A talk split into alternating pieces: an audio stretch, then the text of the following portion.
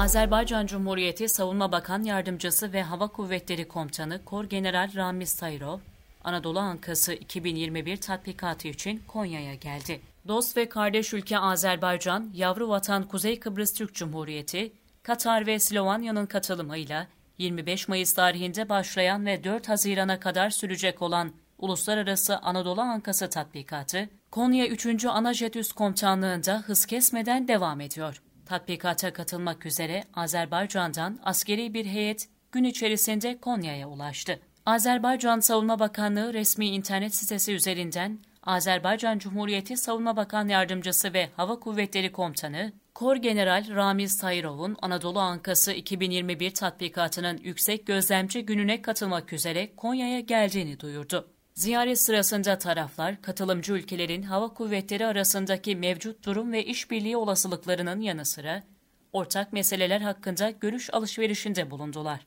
Kor General Tayrov, askeri havacılık fuarında sergilenen modern insansız hava araçları ve askeri havacılıkta kullanılan son teknoloji askeri ekipmanları inceledi. Hava Kuvvetleri ekibi eğitime katılan Azerbaycan ordusu temsilcileriyle görüşerek eğitimlerinde başarılar diledi.